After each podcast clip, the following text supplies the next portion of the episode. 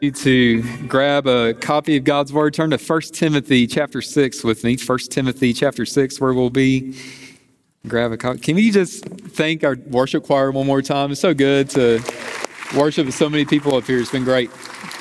Nate, thanks for your leadership, man. It was so great to have everybody up there. 1 Timothy chapter 6, where we'll be in just a moment. Um, it's been great for me, and I hope it has been for you as well as we've been going through uh, this book for really a couple months now. Uh, we had a little bit of a break a couple, weeks ago, uh, but it's been wonderful to hear from First Timothy and really the call that God has on the life of the believer and on the church. Chad's led us really well. I encourage you to pray for him and his family. Uh, this week, they're uh, experiencing some well deserved time away on vacation. They're out in Tennessee. There's this thing called fall. Uh, that's a really great season that we don't really experience here in New Orleans, but other places do. So I'm really glad that they're getting that. Pray that it's a time just of refreshing uh, for them, that Chad can come back recharged, ready to continue to lead us. But we've gone through First Timothy and looked at really what God has uh, given to us in His Word to teach us what it means to follow Jesus and to do so individually, to do so also uh, corporately as the church. And so we've looked through and seen really the, the, the essence of it. And this whole series is called Ready to Grow, right? So turn back real quick. I said 1 Timothy 6. Look at chapter 1 for just for a moment. Verse 5. This is kind of how we're orienting ourselves around this book. Verse 5 says, Now the goal of our instruction is love. The, the whole thing that Paul's laying forth to Timothy, to Timothy, but he's giving to us. The goal of our instruction is love that comes from a pure heart, a good conscience, and a sincere faith. So Paul is given to Timothy, and he's given us today what it, what it means to follow Jesus and do so in love. He started out in, in chapter one and is you know, warned us to, to guard against false doctrine, a misuse of the law here at the beginning. In chapter two, he goes on to a little bit more particular how that kind of manifests itself as we pray for those in leadership and live godly lives together. He then went into how men and women are to work together for the sake of the gospel within the church. And then looking to, in chapter three, pastors and deacons, what it really means to serve in those roles, who's qualified, how should the church work. Chapter four recognizes that this kind of work is actually a spiritual work. It's not just building an organization or a corporation, but it's actually building up the people of God. That's the work of ministry. He goes into chapter five and says, okay, so here's how that plays out with a few different groups within the church, with widows, and this how who you should care for and how you should care for them, how you should honor the elders, honor those that are masters as well. Last week we looked in chapter six and the first few verses and really how it t- teaches us again to guard against false doctrine recognizing that false doctrine isn't always something that says Jesus is not Lord in those explicit terms. Sometimes it comes up at the face of godliness, but at the root is actually a heart that's wanting material gain from godliness and says guard against that false doctrine as well. And so Paul's really laid out all these things of how Timothy should pastor his church, how the church should work together for the sake of the gospel, and then for us, how we should work together as a church now and how we should follow after the Lord with our whole heart. We come now to just a, a great passage. It's just full of meaning in verse 11 of chapter 6. Now, what I believe, it, Paul is really kind of coming to the end and saying, okay, here's, here's the core, right? I've given you all these instructions, all these things that you're to pursue, all these things that you're to follow after. Here, here's, here's the core of the message, right? Like, if you're going to pursue something in ministry, if you're going to pursue something as you're trying to follow Jesus, here it is. This is what the Christian life should look like. So that's what we're going to look at today. Would you stand with me as we read from God's word this morning? Looking at 1 Timothy chapter 6, starting in verse 11.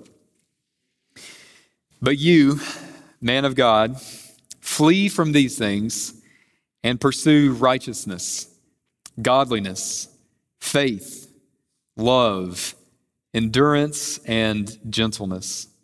Fight the good fight of the faith. Take hold of eternal life to which you were called and about which you have made a good confession in the presence of many witnesses. In the presence of God, who gives life to all and of Christ Jesus, who gave a good confession before Pontius Pilate, I charge you to keep this command without fault or failure until the appearing of our Lord Jesus Christ. God will bring this about in his own time.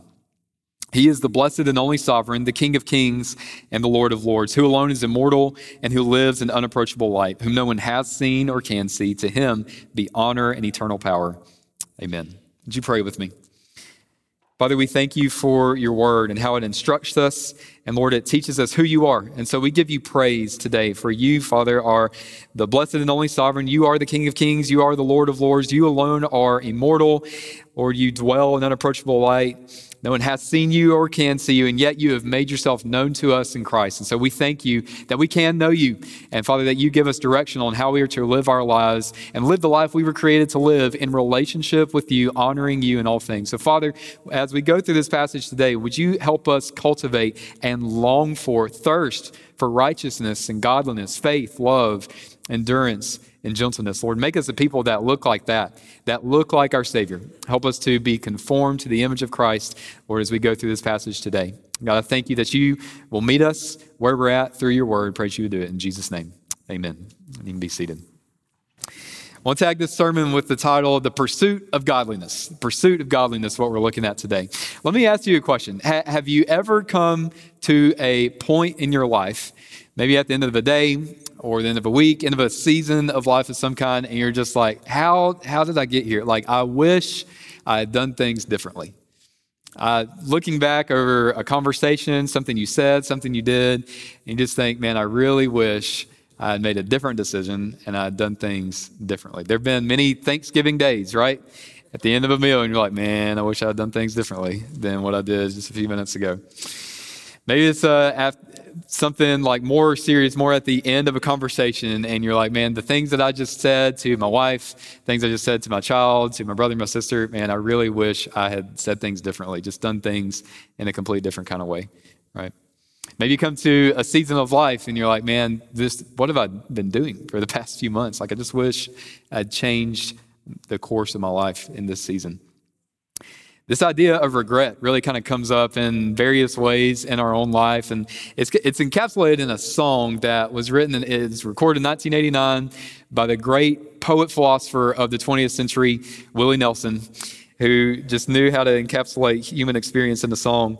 Uh, but he said this in a song called "Nothing I Can Do About It Now." He said, "And I could cry for the time I've wasted, but that's a waste of time and tears." And I know just what I'd change if I went back in time somehow, but there's nothing I can do about it now.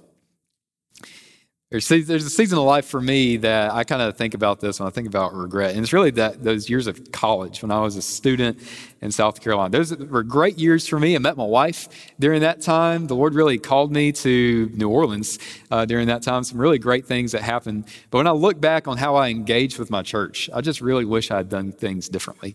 I was involved, I would volunteer at different points in time, but those deep relationships that we're really called to, to, to have with one another within the church, I really didn't form those. And I look back at that time and I say, man, I wish I had just done things differently. I wish I had done things differently than what I did. This is kind of feeling that, that Paul, I think, is, is encouraging Timothy in these passages to pursue a life where he can come to the end of his ministry and he can come to the end of his life. And he, he won't say these statements of regret, but he'll say, I've run the race. I've done it for the Lord. He encourages Timothy in these passages to live a life that's in the pursuit of godliness, not after the pursuit of the things of the world, so that he can come to the end of his life and say, I've run the race well. So, as we think about this passage, I want us to think about this statement, use it kind of in these terms, is simply pursue godliness with full devotion to God as simple as that. Like if we're going to live a life that's that's worthy of our calling, if we're going to live a life that we can look back and say, I have no regrets for what I gave my time to, what I gave myself to, it's going to be when we pursue the Lord, when we pursue godliness with full devotion to God. So let's take apart that that statement as we kind of look through these verses. In verse 11, let's look at what it means to pursue godliness. Here, Paul opens up this section. He says, But you, man of God. What Paul is doing is he just explained to Timothy some of the false teachers that are around that he needs to guard against and the kind of life that they live of envy, right, of pursuing quarrels, those kind of things. He said, But you, Timothy, you are not to look like this, right? Here are the things of the world, but here are the things of God. You need to look distinct from the Lord. He says, But you, man of God, like calling up this, this image of what we see multiple times in the Old Testament of different figures being called a man of God, right? Think back to Moses. Moses is so significant for the people of God. He was one that led God's people out of Egypt through the wilderness up to the point where they were ready to enter into the promised land. It was the same Moses that went on Mount Sinai, was able to be in the presence of the glory of God And God gave the law to Moses. And Moses came down and he was radiant from the glory of the Lord. Moses lived a different kind of life from Israel. He lived a different kind of life from the people around him. So that when he came down from the mountain and saw that there was a golden calf, he was able to command them to turn away from their idols and turn to the Lord.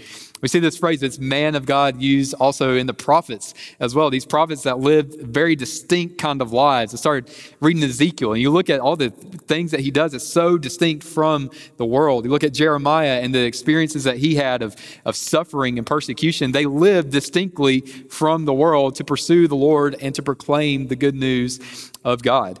He, and Paul calls this to mind. Says, But you, man of God, you, Timothy, you, believer, are to be one that is distinct from the ways of the world.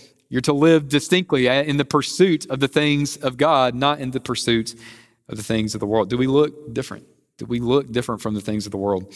He says, But you, man of God, flee from these things and pursue these things, right? He says, Flee from the things of the world. Look back in verse 4 of chapter 6. Uh, Paul here is talking about those that are not teaching the truth of the gospel. He says, From these come envy, they're marked by envy, quarreling, slander, evil suspicions, constant disagreement among people whose minds are depraved and deprived of the truth, who imagine that godliness is a way to material gain. Paul says, Timothy, believer, you're to flee from these things, not just simply stay away from them as best you can, not, not even get as close as you can to them, but really don't dive in very deep. He says, no, flee from these things and pursue the things of God. This word pursue is so interesting that Paul would use that in the book of Acts in chapter 9. We see Paul, when he was named Saul, he was one that actually persecuted Christians. And he was on the road to Damascus. He had letters in his hand from the authorities ready to go imprison Christians for their faith. And he was on the road ready to go do that. And the Lord stopped him in his tracks. There was a bright light from heaven, threw him off of his horse. He was blind for a few days. And ultimately, he converted his life to Jesus. But he said in, in, in Acts chapter 9, he said that Jesus spoke to him and said, Why are you persecuting me? This word for persecuting is the same word that Paul uses now in verse 11 for pursue, to pursue right, this kind of zeal, right? Imagine the zeal that Saul had to, per, to persecute Christians. Paul's saying, with even more zeal, how much more so if he was persecuting people in, in a false kind of truth? How much more so should we, with those with the truth, pursue the things of godliness? He says, You're to turn, to flee from these things of the world and pursue these things. What should we pursue? He says, righteousness, godliness, faith, love, endurance, and gentleness.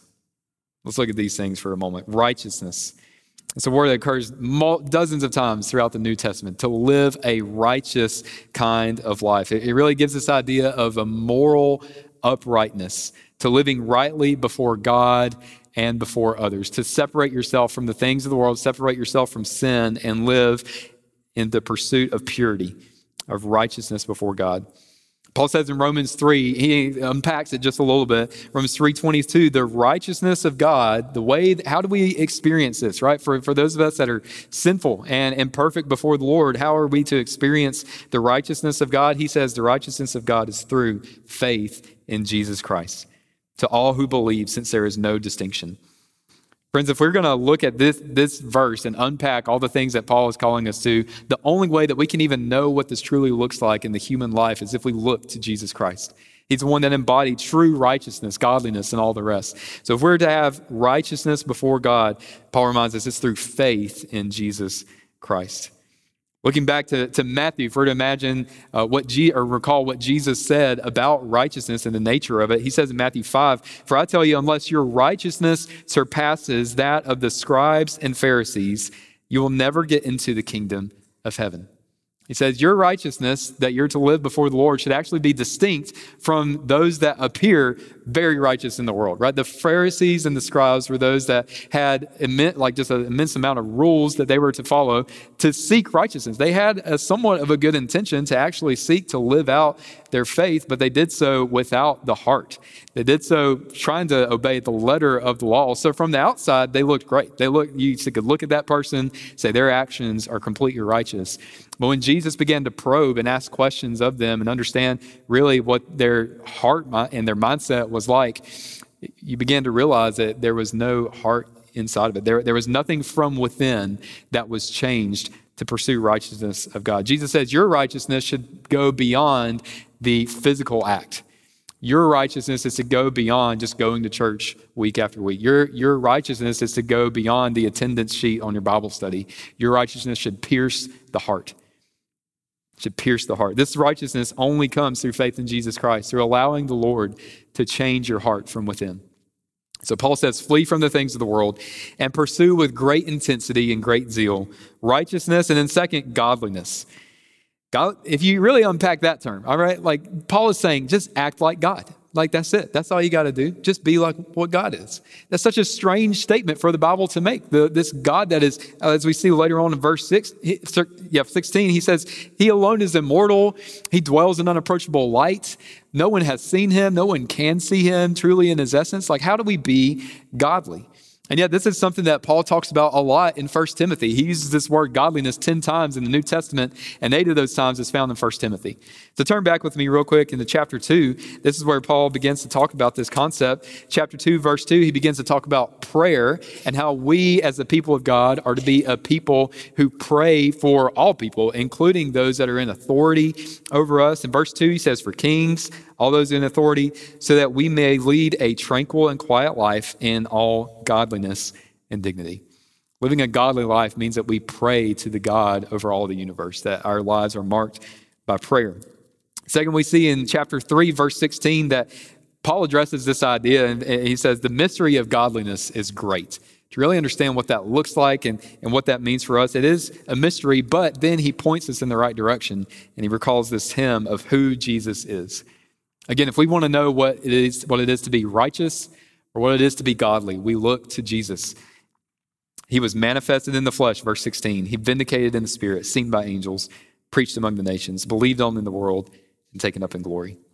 Chapter 4, he goes on in verse 8 and reminds us that the training of the body has limited benefit, but godliness is beneficial in every way, since it holds promise for the present life and also for the life to come. That training our body is good in a lot of ways, but training in righteousness and going and pursuing godliness is beneficial in every way for our life. Chapter 5, he also brings up this idea of godliness as he's talking about families caring for uh, their widowed mothers and, and grandmothers and saying you can practice godliness in the way that you care for other people. And then finally in chapter 6, uh, we see it come up again. But he says it in 2 Timothy chapter 3 as well, and where Paul is reminding Timothy to be on guard against the people that hold to the form of godliness, but deny its power. Those like the, the Pharisees and the scribes that, that have the form, that, that look like they're godly, but deny the power within. And he reminds us as well in Titus 1 that, that the knowledge of the truth is what leads us to godliness. So Paul reminds us pursue genuine godliness, being like God in all areas as we pray, as we worship together. The things that we pursue in this life, the things that we love, the true doctrine that we pursue, that all things should point us toward godliness. Peter later on in the first uh, in the New Testament reminds us exactly the fact that that the only way that we can truly be godly is through the power of Christ. In 2 Peter chapter 1 he says his divine power has given us everything required for life and godliness through the knowledge of him who called us by his own glory and goodness. But he goes even further. By these he has given us very great and precious promises so that through them you may share in the divine nature escaping the corruption that is in the world because of evil desire. We serve a God that desires that we live righteous and godly, but not a God that expects us to do it on our own. He's given us everything that we need for life and righteousness and godliness in Jesus Christ. Moving on, Paul then goes to faith and love. These ideas that the highest form of belief that we should have is belief in God and a kind of trust in Him is the strongest expression of our heart and love, this highest form of affection that we could ever love, should be for God and in the highest object of the Lord. It reminds us that the attitude of our mind and the attitude of our heart should be in the pursuit of who God is and what He has done for us. Going down, he finishes with the list and says we should pursue righteousness, godliness, faith, love, and then endurance and gentleness. These might be the most difficult virtues to pursue in the Christian life endurance and gentleness, right? Endurance is the ability to remain steadfast despite the circumstances of the world, right? Despite a natural disaster hitting your home, despite difficult and, and difficult seasons within relationships with your family, despite difficulty in your workplace or at school, despite all these things, endurance is the ability to continue on. If you think about endurance training, right? Someone that exercises. Usually people speak about endurance training and they say it's the thing that they hate the most, right? Running or cycling or going upstairs. It's like it's the worst thing to put yourself through. But that's what we have to do in the Christian life is to pursue endurance, understanding that it takes work and it takes time and it's difficult work, but God has called us to it and He has equipped us for it in Christ. And second, we see gentleness as well. This idea of gentleness is the ability to be compassionate to those for whom it's really hard to be compassionate, right? To respond in gentleness to even our opposition, right? Remember, Timothy's being instructed on how he should guard against false doctrine and difficult uh, circumstances in the church. And he's reminded to be gentle as he faces that kind of opposition. John Stott was talking about these two virtues, and he said, Endurance is patience in difficult circumstances, and gentleness is patience with difficult people, right? In our life, we'll experience great difficulty in circumstances and sometimes great difficulty with people, but God has called us to live a godly life before Him, even in the midst of all these things. Remembering that the, the power that we have to live in this kind of way only comes from Jesus Christ. He's the picture of all of these things embodied in human form.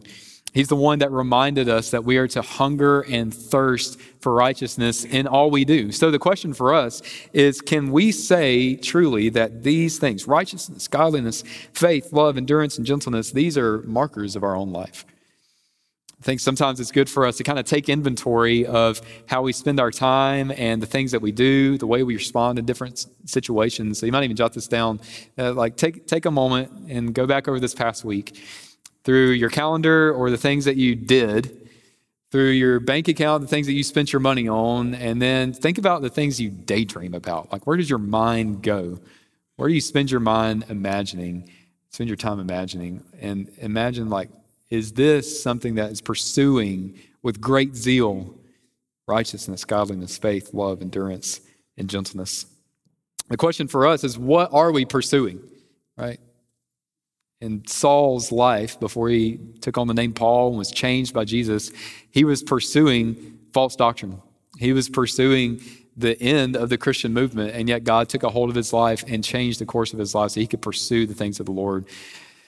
For us, we pursue so many things in this life. For some, it's the career that we have, right? And we're willing to sacrifice time with family. We're willing to sacrifice any other kind of uh, just fun things that we get to do in life so that we can pursue, put all of our energy into our career. For others, it's it's the pursuit of a good grade, right? The students in the room, you know what that's like, man. It's like it just feels like the whole world revolves around that grade or that person. You know, you're pursuing a spouse. Like that's what I'm putting all my energy in. That's what I need. That's what I'm wanting. What do you pursue in your life? If you were to take inventory of what you spent your time on, what you spent your money on, what you spent your your time and your mind on, what are you pursuing in this life? Pursuit of godliness is costly. It requires sacrifice from us, but it gives us eternal life. It gives us exactly what we're longing for and exactly what we need when we pursue these things righteousness, godliness, faith, love, endurance, and gentleness. So, God is calling us this morning to pursue godliness, but do so with full devotion to God. Let's look at that idea with full devotion to the Lord. We've already looked at the zeal that Paul is calling us to with pursuing these things. We'll look at verse 12. He says, Fight the good fight of the faith. Take hold of eternal life to which you were called and about which you have made a good confession in the presence of many witnesses. This idea of fighting the good fight comes up already earlier in 1 Timothy, but Paul's reminding Timothy, reminding us today that the Christian life is not something that can be lived passively. It's something actually that we must live actively in this life. And gives us the imagery of fighting the good fight of the faith. This athletic imagery, right? Think about a wrestler. I saw a video one time. This is crazy. I don't watch wrestling, but there's a wrestler getting ready for a match, and he had uh, an Olympic bar that you use for like bench presses and stuff, and just knocking his shins against that bar. I mean, he was getting himself ready mentally, physically, in every way for a fight. And that's the kind of imagery that Paul gives us. Fight the good fight, not of just putting down the opposition, but fight the good fight of the faith, of believing in the Lord, of enduring and responding in gentleness to the opposition of the faith, right? An old Christian from the early century said it this way You're about to enter a noble contest in which the living God acts as a part of the superintendent and the Holy Spirit is your trainer.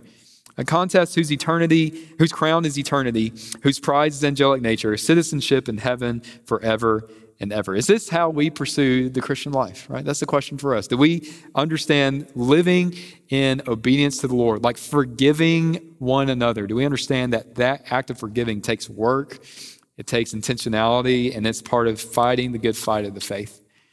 Do we live in that way?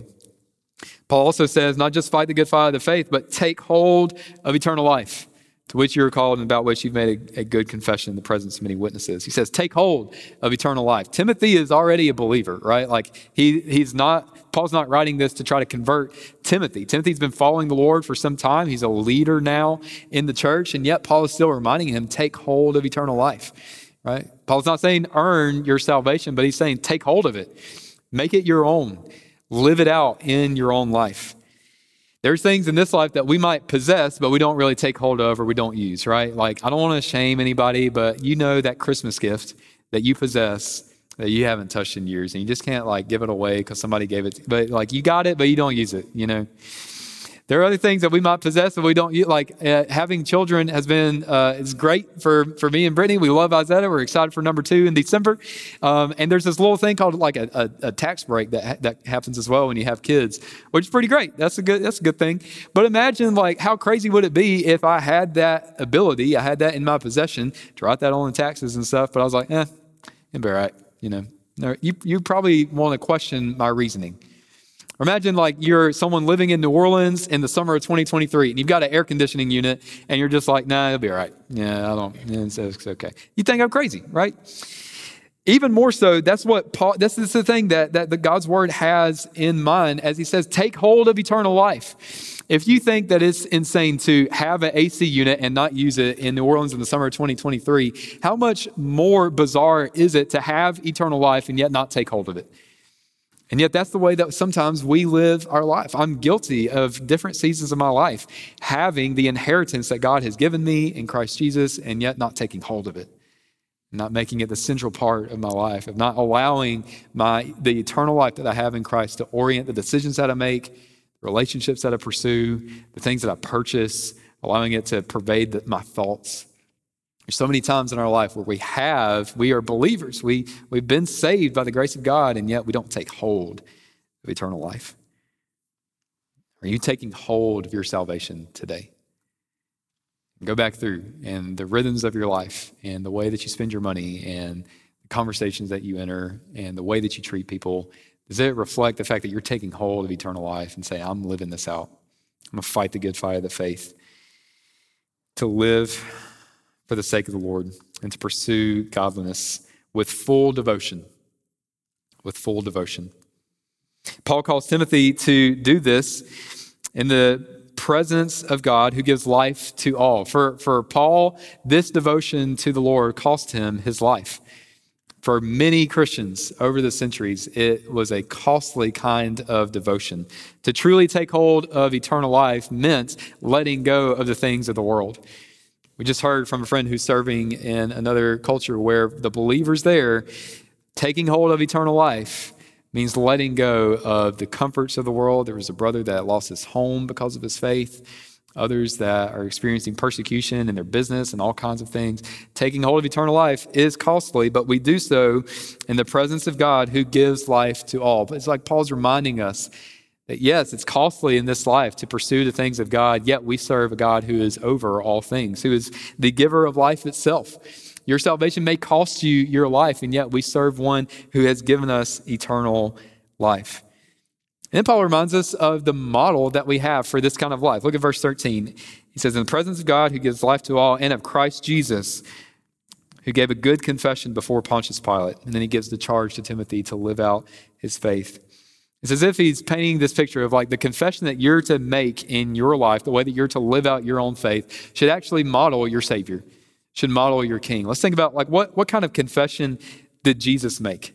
Specifically before Pontius Pilate. Like if we were to look through the Gospels and see the kind of life that Jesus lived, there were a number of things that he did, a number of miracles that he performed, a number of things that he said that opened the eyes and the hearts of many people to experience the kingdom of God.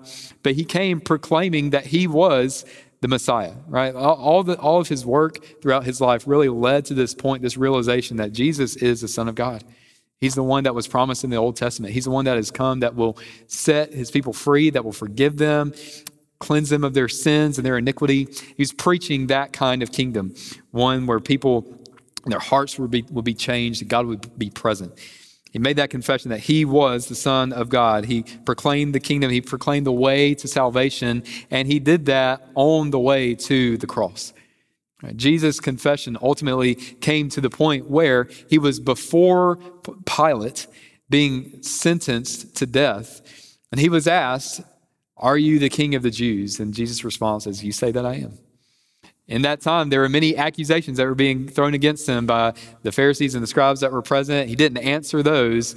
All he affirmed, but he was the king of the Jews. He was the king over all creation. And that kind of confession, the, the, the confession that, that clung to the good news of who God is and what he's doing for his people, led Jesus to the cross.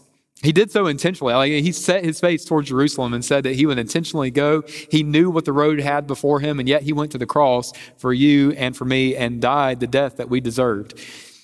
Yet he was ultimately had all, all, authority on heaven and earth given to him because he defeated death itself. He was raised from the dead. And so we serve a victorious king. And Paul reminds us that your confession should be modeled after the confession of Jesus Christ before Pontius Pilate. Whether it costs you um, money or time or relationships or your very life, Paul is reminding Timothy and he's reminding us today that we should model our confession, our life, our devotion after that of Jesus Christ who gave his life for us. We do so giving our life to a God who gives life to all, who will be with us in the midst of it all. And so Paul gives this high charge. He says, I charge you to keep this command without fault or failure until the appearing of our Lord Jesus Christ. He says, Do this. Remember that Christ Jesus came into the world, died and rose again, ascended into heaven, but he left us the promise that he would return one day. So the life that we live before God in full devotion is one that is oriented to a king that lives and a king that will return one day, one where we are longing for the appearance of our Lord and Savior, Jesus Christ, to return. So, with all this in mind, Paul charges Timothy and charges us today to pursue these things until the appearing of the Lord Jesus Christ. We do this as we pursue godliness, as what we've looked at so far, pursuing godliness with full devotion to God. Ultimately, the life that we live is to be an act of worship to the Lord. Just very quickly, let's look at verse 15 and 16. It says, God will bring this about in his own time. He is the blessed and only sovereign, the King of kings and the Lord of lords who alone is immortal and who lives in unapproachable light, who no one has seen or can see, to him be honor and eternal power. Amen. Paul's painting this picture for us that the God that we are called to devote our lives to is worthy of our devotion. Think about the things that the world tells us we should devote our lives to. Are they worthy of everything that we are? So many times there are things that pass away. Material gain, as we were reminded last week in the verses preceding this, material things will pass away, but the word of the Lord remains forever. The one that we are called to devote our lives to completely is the blessed and only sovereign, the King of kings and Lord of lords. He's reminding Timothy in a time when the authorities that Timothy was supposed to be praying for were not good leaders. They were people that actually were seeking to persecute Christians and persecute those. But he was reminding us today that we serve a God who is sovereign over all things. He's the king over all kings, he's the Lord over all lords. Reminds us as well, he alone is immortal. Death has no place in the presence of God. He existed from all eternity. He will exist throughout all eternity. And He is the one that gives life to us and breath in our lungs. And He says, and who lives in unapproachable light. What an interesting statement that Paul makes, reminding us of Remember when Moses went up on the mountain, the glory of the Lord just was like a consuming fire on the mountain. And the Psalms remind us that by the light of God, we see light itself. In 1 John, that God is light. He is light the one that will open our eyes, the one that gives life to all. And yet, this one whom no one has seen or can see has been made known to us so that we can devote our lives to him. He's been made known to us ultimately through Jesus Christ, who was the full manifestation of who God is. And he showed us the way that we might live in righteousness, godliness, faith, love, endurance, and gentleness. This is the life that we've been called to live by the Lord. So, the question for us today very simply, are we living that kind of life? We think about the way that we spend our time, the way we spend our money, the things that we think about. Are we pursuing with great zeal? Remember the zeal that Paul had for the persecution of the church. Are we pursuing in even an even greater passion the pursuit of the things of God? For some of you this morning, you you're hearing these things and you're you're wondering like, maybe I've never really experienced God working on me changing my heart, drawing me to himself. I mean, we talk about this one, this God who's mortal and dwells in unapproachable light and yet has made himself known. Like maybe I don't know who this God is. This is a time for you, as we're about to sing a song in just a moment, to really respond and say, God, I, I accept the gift of salvation. That Jesus came, died for me, made God known to the world. I accept this gift of salvation. I'll be up at the front. This is a time for you to respond in that way. But for many in the room, I mean, we know, we know that like the majority of us are believers here in this room. This is a call from God's word today to direct our lives and devote our lives to the ways of the Lord.